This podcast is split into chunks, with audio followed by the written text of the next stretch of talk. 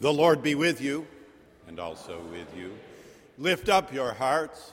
We lift them up to the Lord.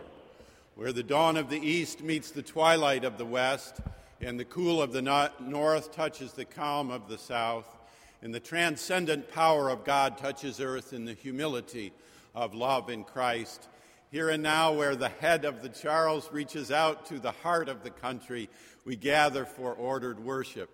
The liturgy, music, and homily this Lord's Day are offered in the praise of God for our congregation here within the walls of Marsh Chapel, for our radio congregation across New England at WBUR 90.9 FM, and for our internet listenership now and later around the globe at WBUR.org.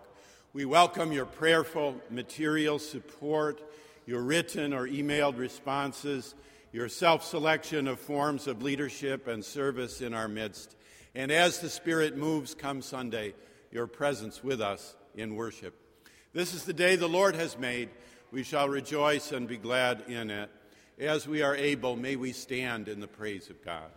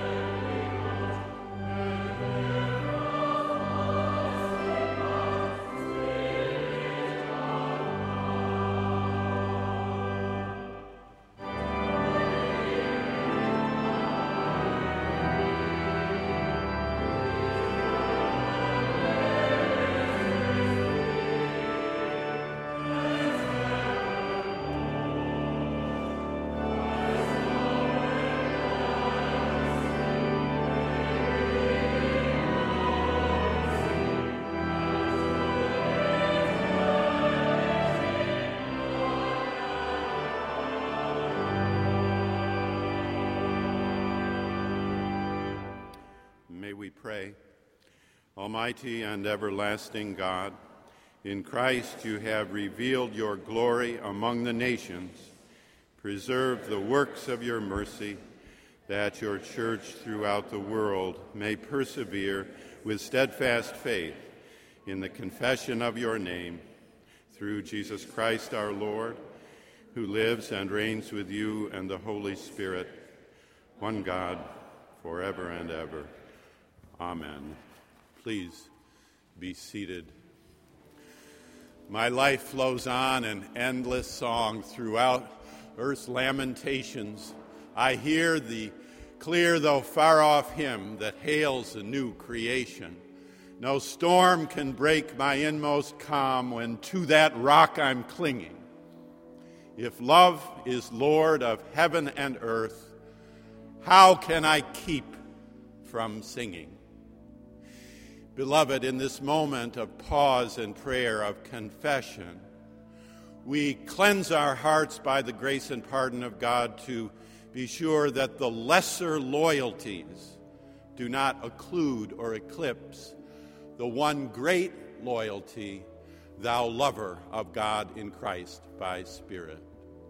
If love is Lord of heaven and earth, how can we keep from singing? As the choir guides us, May we pray.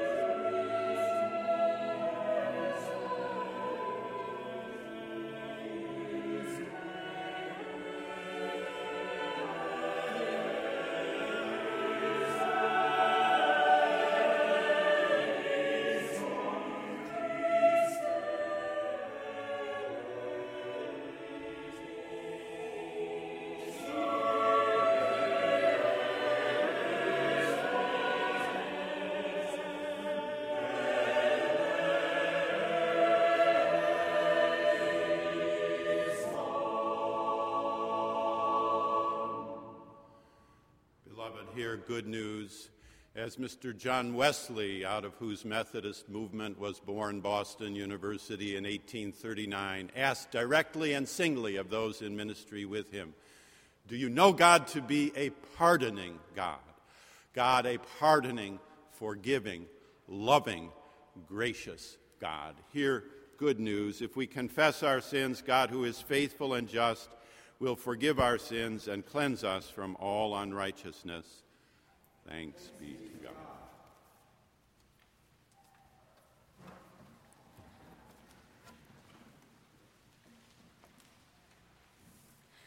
A lesson from Paul's first epistle to the Thessalonians, chapter 1, verses 1 through 10.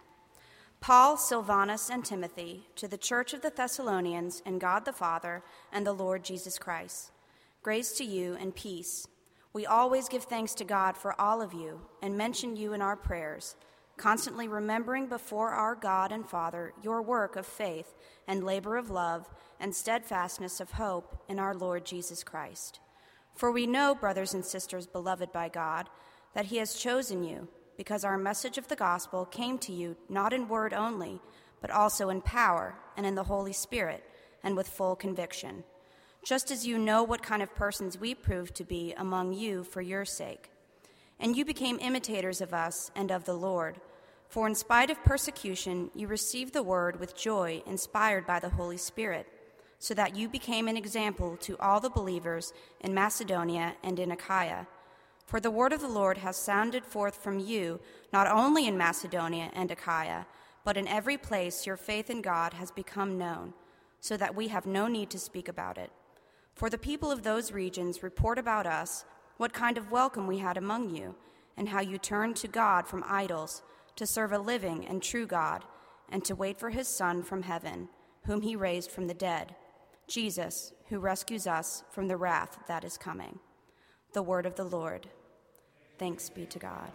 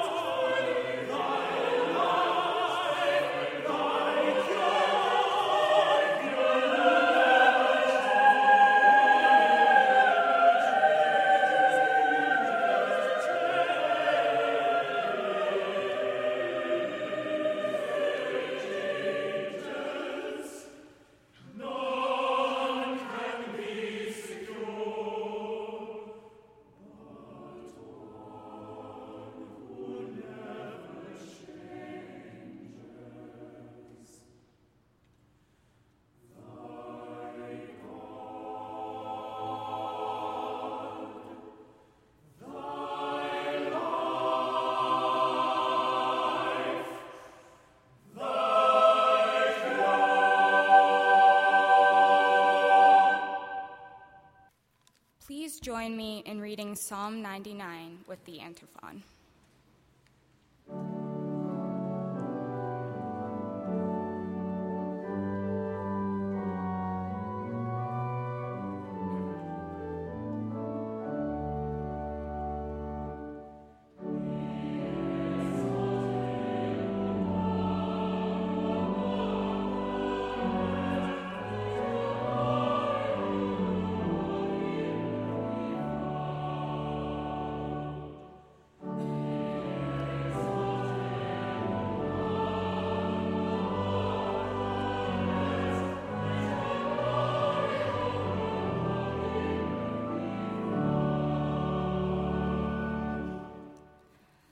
Lord is king.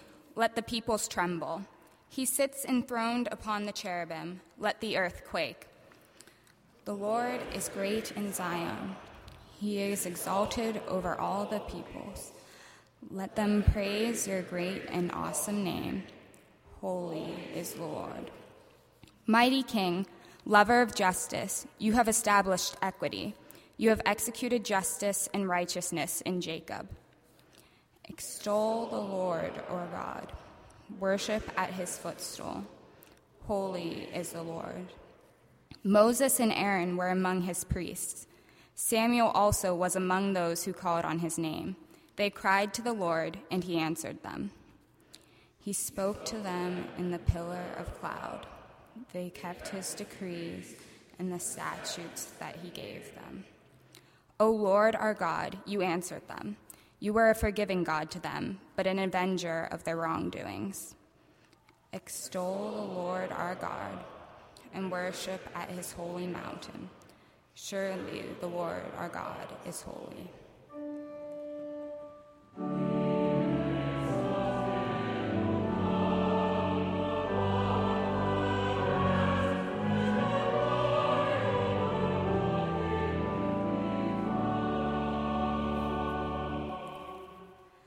Let us stand as we are able for the singing of the Gloria Patri and the reading of the Gospel.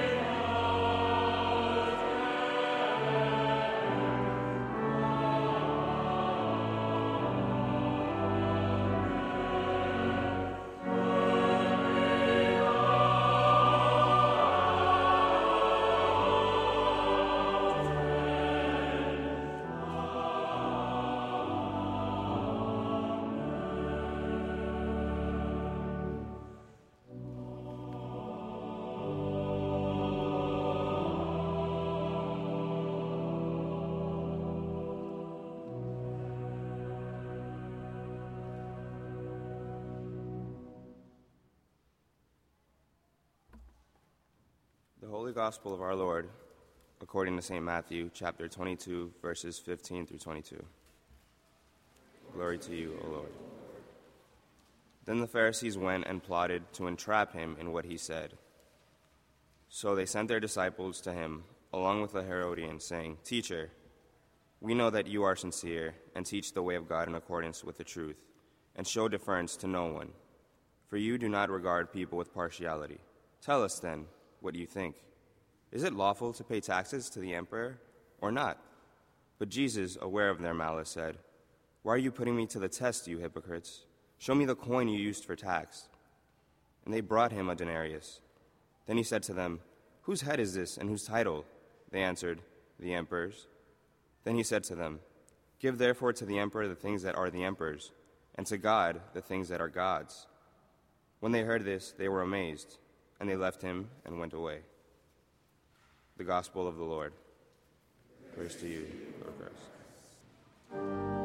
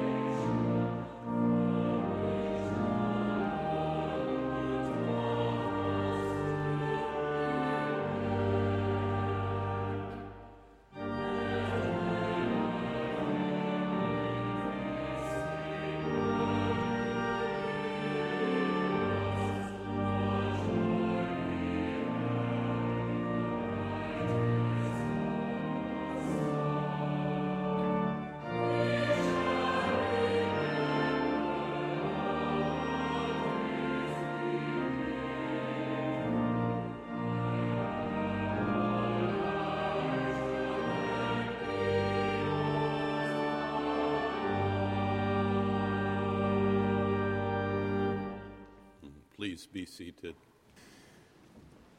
We pause for a moment to be thankful for the chance to gather. How heartening it is for your minister and your preacher to see you, to hear you singing the hymns of faith, and to see here and now for a moment a glimpse of where you shall be Tuesday and Thursday and Friday. We should identify for those listening from afar that not quite every shout you may hear this morning is in response to the sermon. Not every bell rung is a sign of faith acclaimed. And not every other sound that may be wafting our way from across the River Charles is exactly directed at us. This is, after all, one of those great four weekends in Boston. Not Patriots Day and not the 4th of July and not First Night, but this is the head of the Charles, uh, from which we greet you each Lord's Day, and we're thankful for that. It does bring to mind a dinner just a few days ago among some of us. This will be a digressive opening uh, that my son has taught me to tell people when I'm about to say something that might be funny or that I think is funny, to let you know that I'm saying so, as you've heard me say. We sat for dinner and remembered the pastor who was sent from Boston to become a leader, a bishop in the city of Pittsburgh, and he was greeted by the fathers and mothers of Pittsburgh who said, Welcome, Pastor, to this great city where the mighty Monongahela River and the uh, mighty Allegheny River flow together in a great confluence to form the very mighty Ohio River. We're glad you're here. He thought for a minute. He said, Well, I, I'm glad to be here. I'm just a wee lad from South Boston, but I am glad to make your acquaintance after all. I come from Boston, where the great and mighty Mystic River flows together with the great and mighty Charles River to form the Atlantic Ocean. It's good to greet you. Let us pray. May the words spoken and heard, O Lord, if not perfect, at least be acceptable in thy sight, O thou our strength and our Redeemer. Amen. What a friend we have in Paul. Paul, apostle, whose mighty voice has rolled down through the ages, bringing us the good news in all its stark simplicity. Christ the Lord is risen. Paul, apostle, raised in Tarsus, a Hebrew of the Hebrews, as to the law, a Pharisee of the tribe of Benjamin, a defender of the traditions of the elders, and so, to begin, a persecutor of the church. Paul, apostle, who rode to Damascus and on the way was blinded, and there heard a voice saying, Saul, Saul, why persecutest thou me? Paul, apostle, who in that blinding encounter with the risen Lord gave himself up, pronounced a sort of death sentence over himself, and so died with Christ and walked henceforth in newness of life. Paul, apostle, who believed that God had raised Jesus from the dead and so lived moment by moment, thinking, who knows what will happen next? Paul, apostle, who cared for those first few Christians, those first few urban Christians, and worried about them and grew angry with them, for they so easily lost this vision that since God had raised Jesus from the dead, who knew what would happen next? Paul, apostle, who challenged the Thessalonians, saying, This is the will of God, your sanctification. He taught them about death. Paul, who challenged the Galatians, Be not deceived, God is not mocked. He taught them about circumcision. Paul, who challenged the Philippians, saying, Let your manner of life be worthy of the gospel. He taught them about service. Paul, who challenged the Romans, Be ye not conformed, but be ye transformed by the rule, renewal of your minds. He taught them about the law. Paul, who challenged the Corinthians, saying, Be reconciled, for the form of this world is passing away. He taught them about culture. Paul, who challenged Philemon, May your goodness not be by compulsion, but of your own free will. He taught him about power. Paul, apostle, whose mighty voice speaks to us today in 1 Thessalonians 1 to 10, the oldest passage in the New Testament from the year 50 of the common first century of the common era, whose mighty voice speaks to us, ever answering the question of what we should do by saying something first about what God has done. Our faith springs not from ourselves, but from God, who is the giver of both life and faith. Paul reminds us in various words all through these letters, and especially in Thessalonians, chapter by chapter, of the coming of the Lord, that the form of this world is passing away, as he writes elsewhere. And what else could we expect from a God who raises dead messiahs? Who knows what will happen next? The future is as open as we, in faith, will allow it to be. We may recognize in Paul a form of thought that differs utterly from our own. If Paul did retain some of his formative Jewish worldview, the part he closely retained here and elsewhere was his inherited apocalyptic eschatology, wherein the resurrection must be, he reasoned, the beginning of the end. It's a sign. The end is here, coming soon. Hence, preaches Paul, this world is passing away. Paul's worldview, his apocalyptic eschatology, is not our worldview.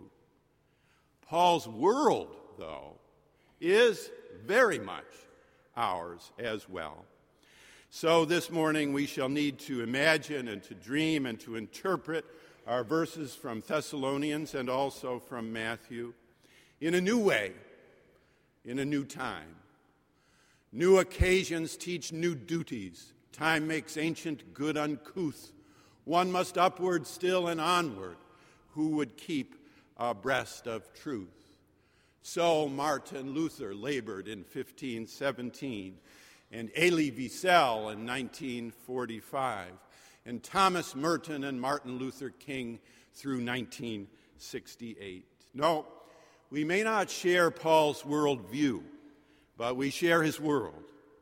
And so we may benefit from his friendship and practice alongside him his sort of faith. What a friend you have in Paul. Paul befriends us by bequeathing two kinds, two shades of hope. And hope we do need in a time of humiliation. And what a time it is, this decade of diminishment.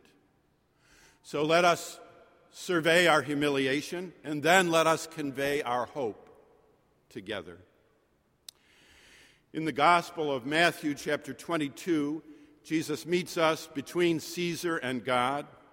He is ensnared, or nearly so, in a trap set between conservative Herodians and liberal zealots. In good rabbinic fashion, he responds to a question with a question. Render to Caesar what is Caesar's. This little bitty coin and render to God what is God's, your very life. That is, we are not alone in history to have suffered civic or cultural humiliation. As Christian people, trying by day and week to walk by faith, not by sight, in an era of daily outrage and regular civic humiliation. We know something of the difficulty here presented in Matthew 22 and something more, perhaps, than we knew a year ago today. Sometimes you have to learn things the hard way. Sometimes you have to learn things the hard way. The preacher is not free to read the Bible but not the newspaper. The preacher is not free to preach without reference to civil society, culture, and the social conditions of life which have pervasive, profound impact and influence on the baptized and on the unbaptized alike. So let us hold and finger the coin of Caesar, even as we are touched by the finger of God. Let us take stock. This past summer at the Chautauqua Institution, we had the pleasure of learning from, dining with, and speaking to Stella Rimington, the former head of British intelligence MI5, 1992 to 1996. She was the first woman to lead that agency. A television drama, I believe, was produced about her, starring Judi Dench. She was bristling and candid regarding current global perils.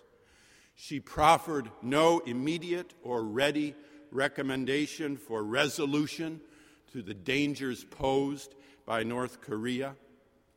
She offered no optimism about the current U.S. president and leadership.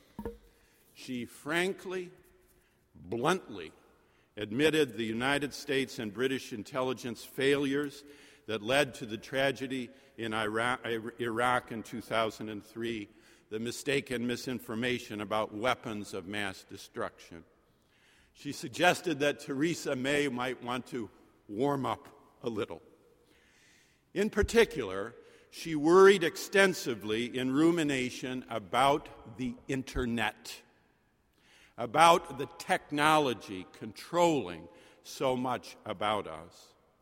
That is, she offered no encouragement, no bright forecast for the near term global future. To conclude, she said, as you might expect, nonetheless, the best we can do is keep calm and carry on. Well, well might we cherish that reminder, for we have entered a decade at least of difficulty from which there is no rapid escape, no ready present remedy. In local, personal, idiosyncratic, and individual ways, we, we each and we all can but soldier on. The fruit of the Spirit, hupomone, patience, long suffering, will need to be our daily manna, our daily cloud, our night fire, our nourishment that is more than bread alone. There is no quick fix for the regrettable condition upon us, enveloping us now with a full year of evident humiliation heaped upon culture, nation, and globe, and our shared need to consider the opportunity to recant as a people, to say in prayer, what we meant by that is not a year's evidence now in what it means. We are judged not by our intentions, but by our consequences. What it means is what it does, what it does to others and to all. By the numbers now, here is one quantification, one calculation of our current condition. 11 lines parsimoniously cut from four full pages of similar lines, number by number. Seven, Muslim nations immigrants initially, initially banned in January. 54 billion dollars increase in military spending, 10%, in February. 2000 legal U.S. citizens seeking Canadian refugee status in Montreal in March. 59 Tomahawk missiles that killed 10 Syrians in April. One the number of FBI directors fired in May. 10,000, the number of transgender soldiers already serving in the military in June. 40,000, the number of Boy Scouts in Jamboree addressed in July. One, the number killed, Heather Heyer, amid good people on all sides in Charlottesville in August. 50, the percent of proposed tax cuts accruing to the top 1% in September. 11, the number of paper towel rolls tossed at poor Puerto Ricans in October. Zero, the number of Planned Parenthood centers open in Iowa today. 24 million, the number under threat any day to lose health care every day. You now need to keep your own list. An honest calculation by the numbers or in some other fashion most effective for you is a requirement for living today. You owe it to your future to record, collate, compile, journalize, narrate, and describe, as Victor Klemperer did in I Will Bear Witness in the 1930s. To see and hear and to note what you see and hear. It seems that we have temporarily sold our birthright as a country for a mess of ethnic nationalist pottage. And make no mistake, there are no guarantees no guarantee that civility and custom, once shredded, can somehow be restored, somehow survive daily outrage and humiliation. No guarantee that the single human so empowered, and tragically so, the most powerful in that sense, will not push the nuclear button at 5 a.m.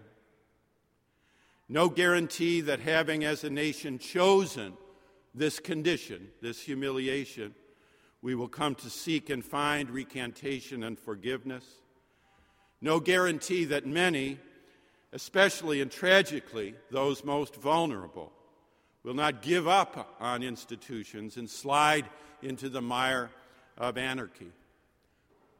No guarantee. No guarantee at all. No, we may not share Paul's worldview, but we know quite well his world. So we may benefit from his friendship this morning and practice his faith this week. What a friend we have in Paul.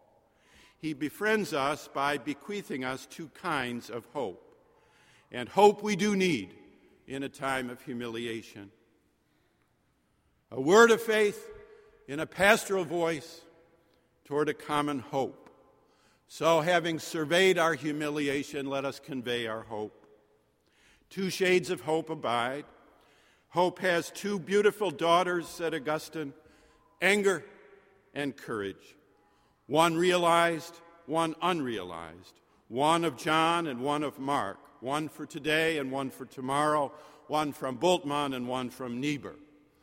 Here is the first one shade of hope. In faith, you can face the world free from the world with a righteous and a realized indignation, if you will, tempered with full humility, even a kind of anger, if tempered with humility. That daily form of hope is yours by decision, by choice, through a commitment to live by faith, the faith of Christ.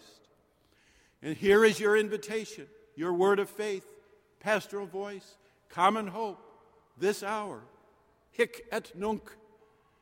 We may rely not on ourselves alone, but upon God who raises the dead. We may face the world free from the world. We may lean into the future free of the burden of past worry. We may choose to live on tiptoe. We can compose every day with brilliance as if it were our last, which, in a way, by the way, each one is. That is, the person of faith who overhears the distress down deep in this world, so deep that others maybe don't hear it, does not rely on herself to soothe it. She knows there is one Savior and she isn't Him. We have a friend in Paul who preaches Christ crucified. And why does he do so in this way? Because he expects that the form of this world is passing away. Who knows? God has raised Jesus. What will happen next? For Paul, this meant a daily, excited, imminent expectation of the turn of the ages, a new heaven and earth, the end of time, and the beginning of a new era. For our sake, it is a blessing that Paul's own timeline was a little fuzzy, otherwise, we wouldn't be here. But the spiritual truth which lives in this passage is existentially and in reality the same. Every day is our last. So Paul reminds us and try, so tries to shake us from our stupor. This is the day the Lord has made. In all of life, in the fullness of faith, there lies this strange daily new potential, potential for something different. So that when things go south, let us not live in the form of this world in despair and doubt and dread, but in the form of the coming world, hope and freedom, and a sense of God's awesome potential. Or Bultmann so put it only Christ can give the charismatic character to everything which is taught as Christian. Therefore, Christ is correctly preached not where something is said about him, but only where he himself becomes the proclaimer. May it be so. The resurrection is simply the preaching of the gospel when it is heard. Bultmann helped us see the present hope in Paul, facing the world, free from the world, one hope.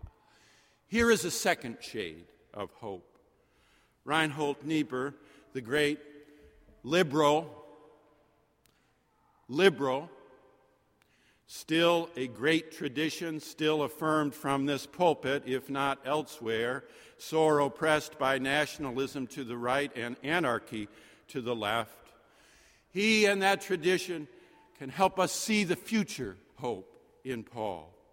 Both shades of hope require a translation from apocalyptic expectation into insights for living today. The hope, both individual and collective, present and future, Bultmann and Niebuhr.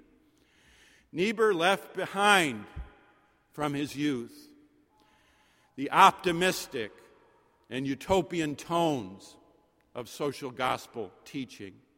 Niebuhr left behind later the narrow and prideful tones of strict socialism. Gradually, he found his way, as we will need to do again in the next decade, toward a faithful Christian realism. He found a realistic way toward hope. And that is our work today as well. We too need to beware the sentimental optimism about the essential goodness of men without realizing how evil good men can be. We too need a check, not on policies, but on pride, to guide men in a mood of dialectical humility. We too need to realize that all justice rests on a balance of power.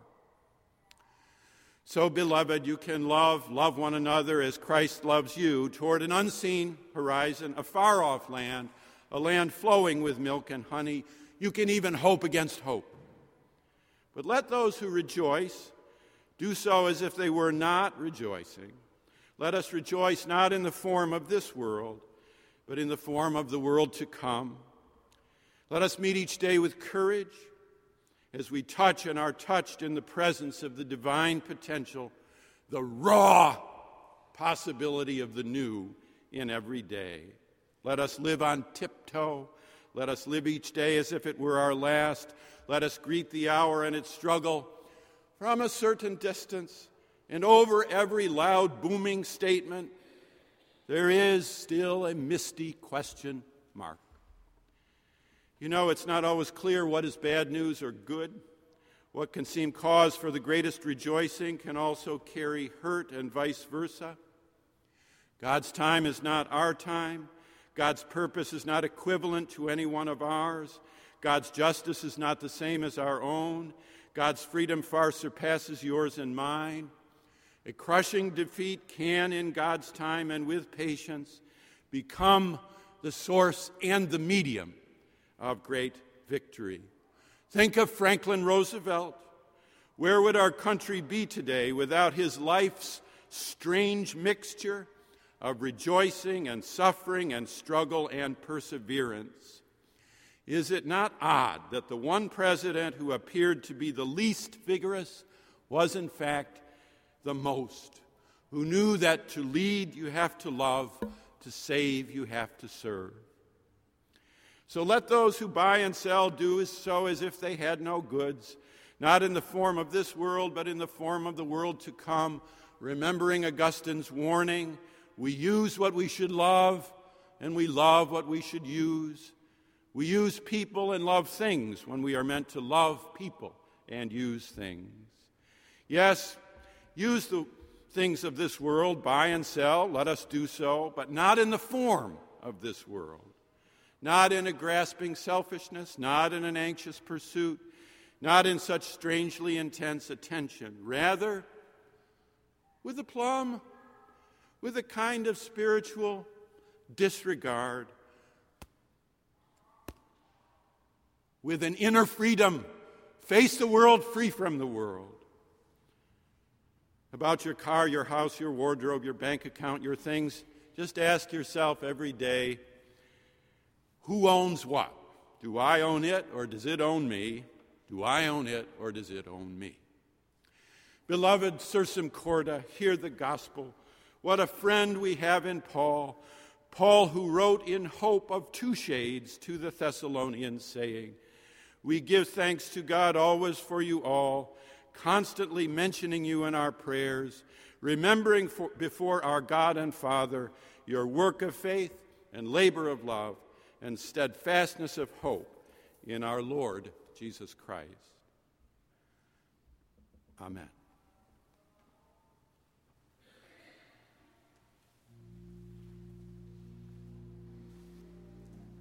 As we come together in a time of prayer, I invite you to find an attitude and posture of prayer, whether remaining seated, standing, or coming to kneel at the altar rail, as our choir leads us in our call to prayer. Lead me, Lord.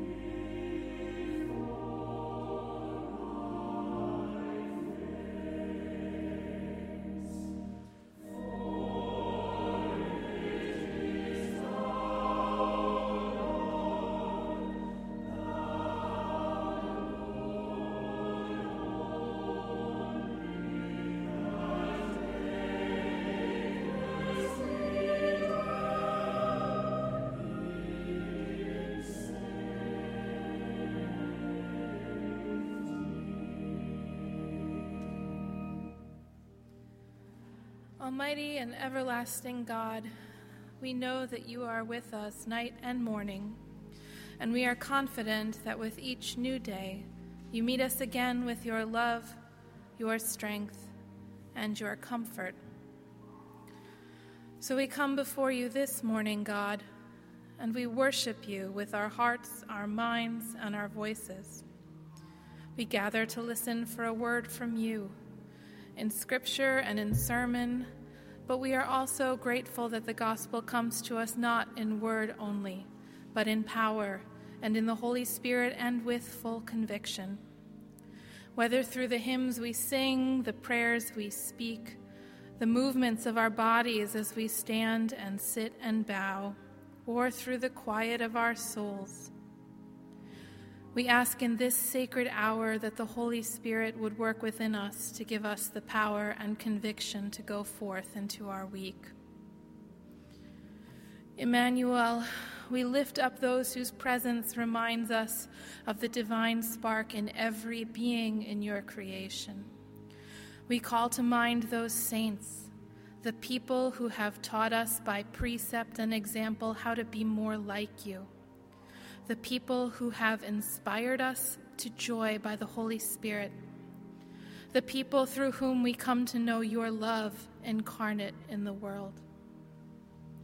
We lift before you this morning the saints joining our community today, who are making a public commitment to a life of faith lived out in this community at Marsh Chapel.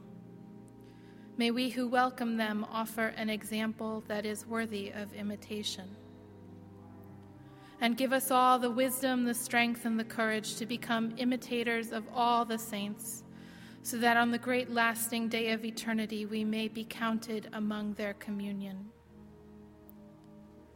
Holy Comforter, we pray for those who know a share of the suffering of our brothers and sisters from long ago in Thessalonica. We pray for those whose afflictions are physical, who feel the burden of illness, labor weariness, hunger, and injury. We pray for those whose afflictions are psychological, who are weighed down by loss, anxiety, humiliation, and mourning. We pray for those whose afflictions are spiritual, for those who have doubts, who worry about those who have already fallen asleep, who feel the weight of despair. We pray for communities that are in affliction, whether recovering from natural disaster, facing violence, experiencing poverty, or encountering persecution. May all who meet us know what a welcome they have in us as we and they await your Son from heaven. For all these persons, we turn to you, for you are a true and living God, and we lean upon you for comfort, healing, and peace. We pray all these things in the almighty power of God, in the strong name of Jesus, and the quickening presence of the Holy Spirit. Amen. And now, with the confidence of children of God, we are bold to pray. Our Father, who art in heaven, hallowed be thy name. Thy kingdom come, thy will be done, on earth as it is in heaven. Give us this day our daily bread, and forgive us our trespasses, as we forgive those who trespass against us. And lead us not into temptation, but deliver us from evil. For thine is the kingdom, and the power, and the glory, forever and ever. Amen.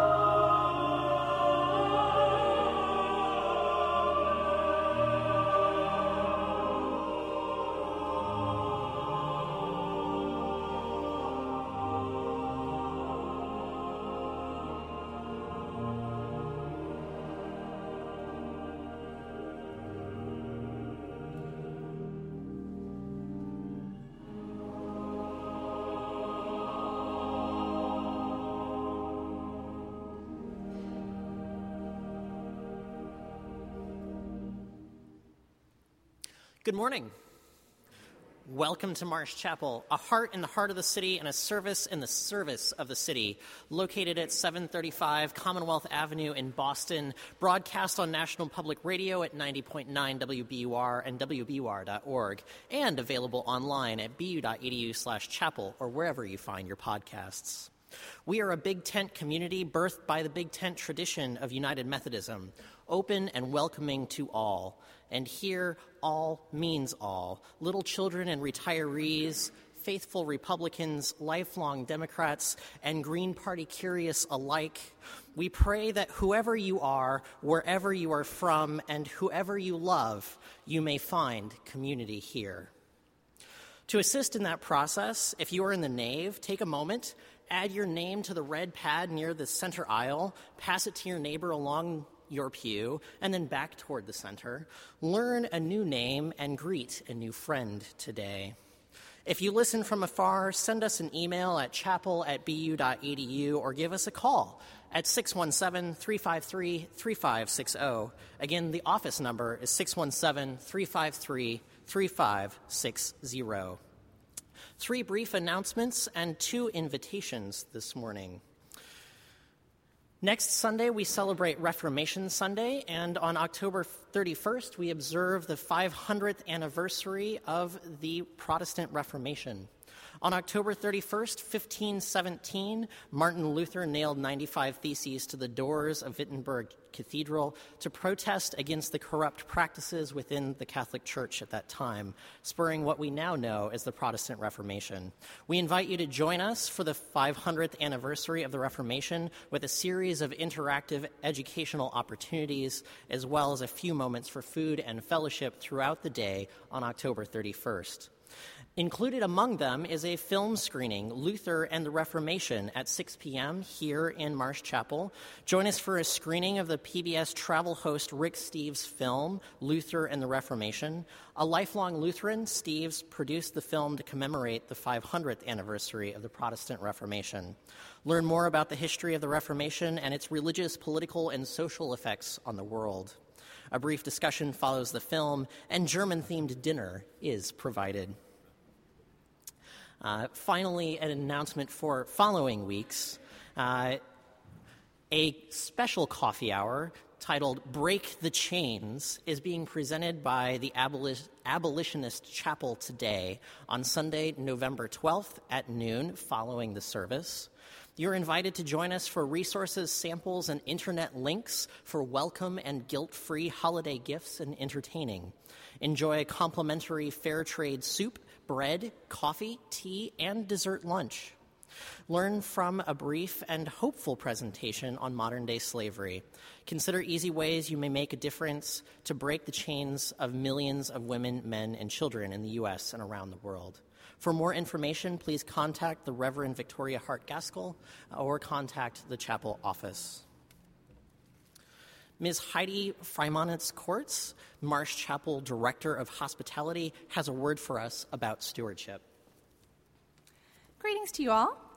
Please notice that beginning this Sunday, pledge cards for estimates of 2018 annual giving are available. They've been put in your bulletins as well this morning. Pledge cards will continue to be available through Pledge Sunday, which is December 3rd. You may also pledge online at bu.edu slash chapel slash stewardship. Your annual estimate of giving helps us to plan our 2018 ministry. We are grateful for your generous support. And finally, today we receive new members. Those publicly affiliating with Marsh Chapel are invited to come forward during the final verse of the last hymn. In addition, any and all who may be so moved to join our membership today may also come forward and be received into membership this morning. Finally, as the ushers wait upon those in the nave, let us remember it is both a joy and a discipline to be a giver.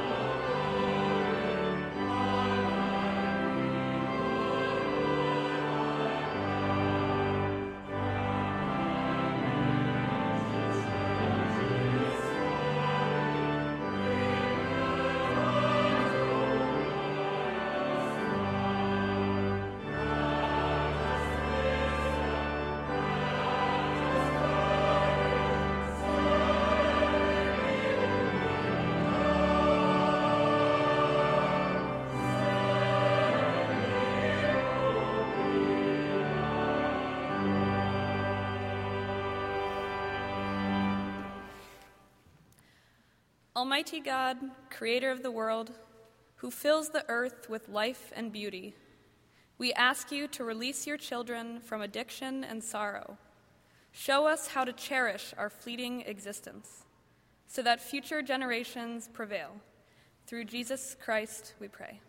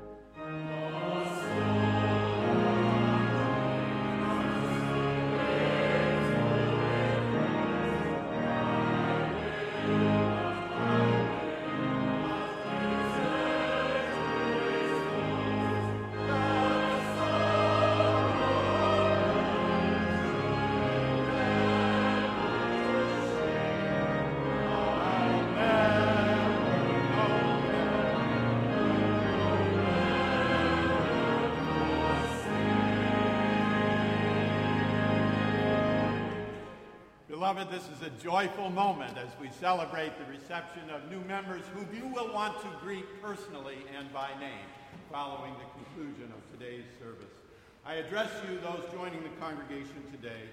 We welcome you fully, personally, and publicly into the fellowship of Marsh Chapel as you affirm your faith in Jesus Christ, renouncing sin and accepting freedom and promising service in his name. Will you faithfully participate in the ministries of Marsh Chapel by your prayers, your presence, your gifts, and your service? We will with the help of God. Beloved, in the congregation, I commend these persons to your love and care. Will you do all in your power to increase their faith, confirm their hope, and perfect them in love? As members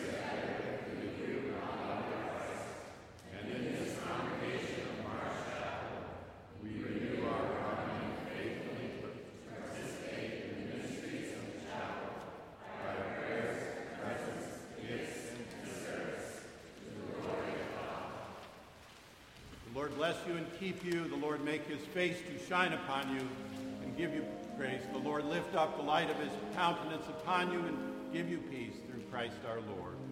Amen.